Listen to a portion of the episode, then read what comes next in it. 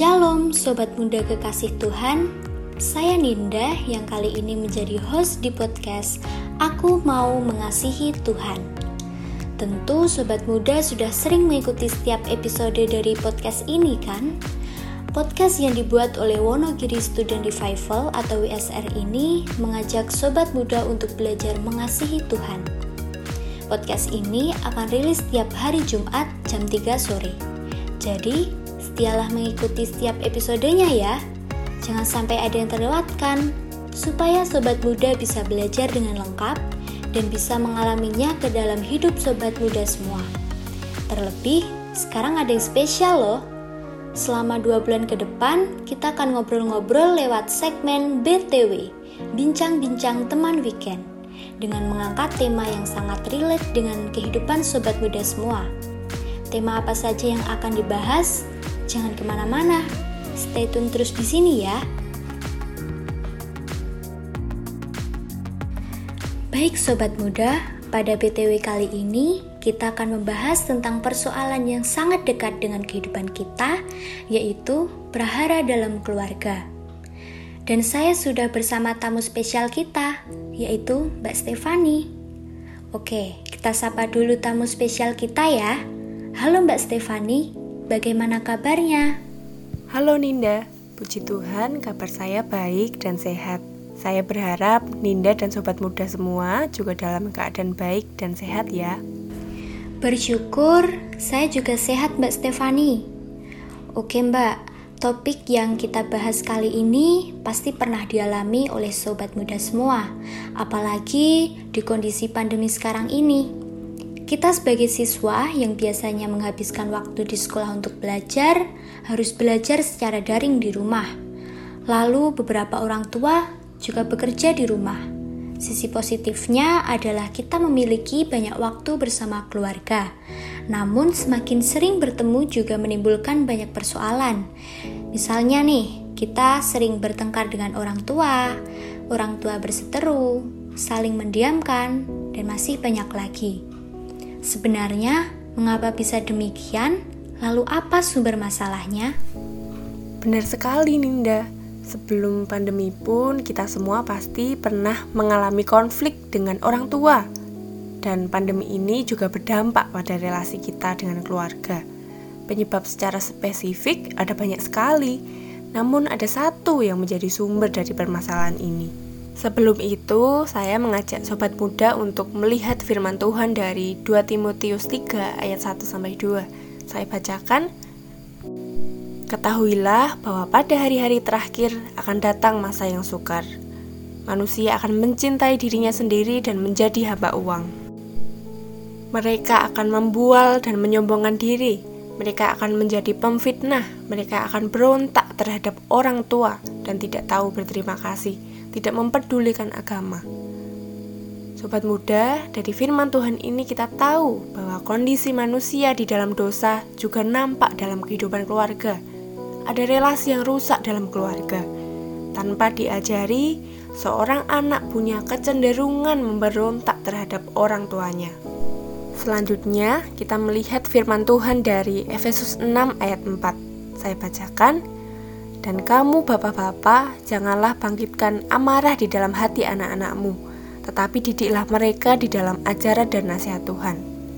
Sobat muda, kondisi di dalam dosa membuat orang tua juga punya potensi untuk membangkitkan amarah anak-anaknya.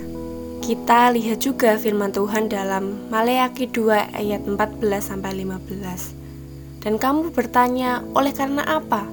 Oleh sebab Tuhan telah menjadi saksi antara engkau dan istri masa mudamu, yang kepadanya engkau telah tidak setia, padahal dialah teman sekutumu dan istri seperjanjianmu.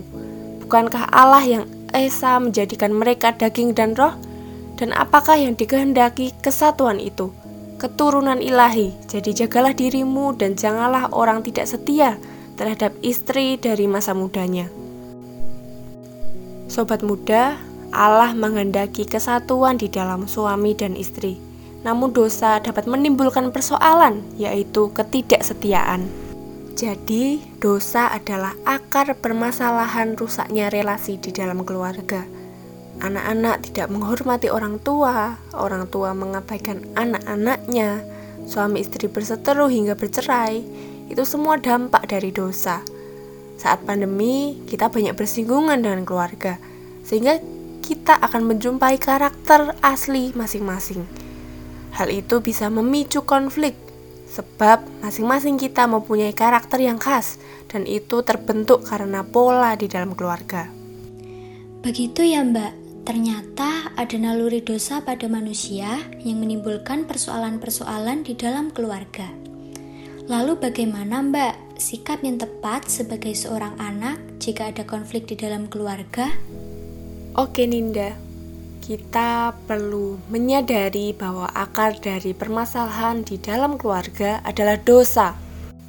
Dan untuk menyelesaikan masalah dosa, Firman Tuhan menegaskan di dalam kisah para rasul 10 ayat 43 bahwa barang siapa percaya kepada Tuhan Yesus, ia akan mendapat pengampunan dosa. Persoalan dosa hanya dapat diselesaikan dengan iman kepada Kristus. Selanjutnya, firman Tuhan dari Efesus 6 ayat 1 sampai 3 mengajarkan bahwa tanggung jawab kita sebagai anak adalah menghormati orang tua bagaimanapun kondisinya. Untuk menghormati orang tua, kita bisa menyatakan melalui sikap hati kita, yaitu motif di dalam hati kita itu adalah sepenuhnya mau menghormati orang tua. Selanjutnya, melalui ucapan kita, kita bisa berbicara dengan perkataan yang baik dan sopan kepada orang tua, dan juga dengan nada suara yang penuh hormat tidak nada yang tinggi atau membentak. Kita bisa menunjukkan hormat kita juga melalui ekspresi kita. Kita tidak menampakkan ekspresi yang muram atau ekspresi yang marah. Kita bisa juga menunjukkan hormat kita melalui sikap tubuh, penampilan, dan lain sebagainya. Lalu selanjutnya, kalau kita melakukan kesalahan kepada orang tua, kita perlu terbuka dan minta maaf. Terbuka juga untuk melepaskan pengampunan jika orang tua kita melakukan kesalahan. Sobat muda, apabila konflik yang dialami itu cukup serius, contohnya KDRT, perselingkuhan, pengabaian, perceraian, dan lain-lain, mintalah pertolongan pada orang yang tepat bisa datang kepada pembimbing rohani, lalu bercerita dan melakukan konseling.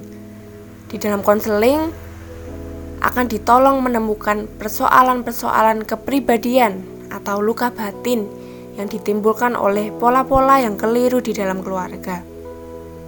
Bagi sobat muda yang perlu bimbingan seperti ini, bisa kontak pengurus atau pembimbing WSR. Oh ya, podcast minggu depan kita akan membahas secara khusus bagaimana menemukan luka-luka batin dan mengalami kesembuhan. Jadi setialah mengikuti podcast ini ya. Wah, bersyukur sekali.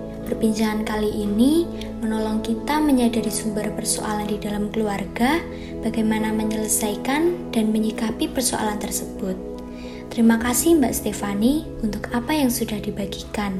Kiranya dapat memberkati sobat muda semua. Terima kasih juga Ninda. Untuk sobat muda semua, ikuti seluruh pembahasan tiap episodenya ya.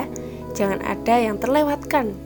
Tuhan memberkati Ninda dan sobat muda semua. Sampai jumpa di lain kesempatan.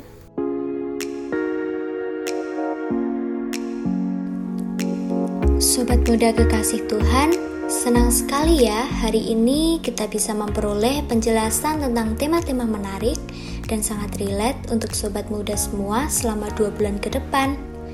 Sobat muda, jangan sampai terlewatkan untuk mendengarkan bincang-bincang teman weekend dengan rangkaian pembahasan bagaimana menghadapi berbagai persoalan. Khusus minggu depan, kita akan membahas tentang sembuh dari luka batin. Wah, pasti seru dan kita butuhkan banget ya. Pasang alarm setiap Jumat jam 3 sore. Kepoin terus IG kami di @wisstudentrevival dan kita bisa belajar bersama tiap minggunya. Kalau ada sobat muda yang ingin berdiskusi, bertanya, memberi masukan, Boleh loh Sobat Muda sampaikan kepada kami bisa lewat IG at Revival atau kontak ke WA pembimbing dan pengurus WSR. Oke, sekian podcast kali ini. Jangan lewatkan kelanjutannya di episode minggu depan ya. Tuhan Yesus memberkati.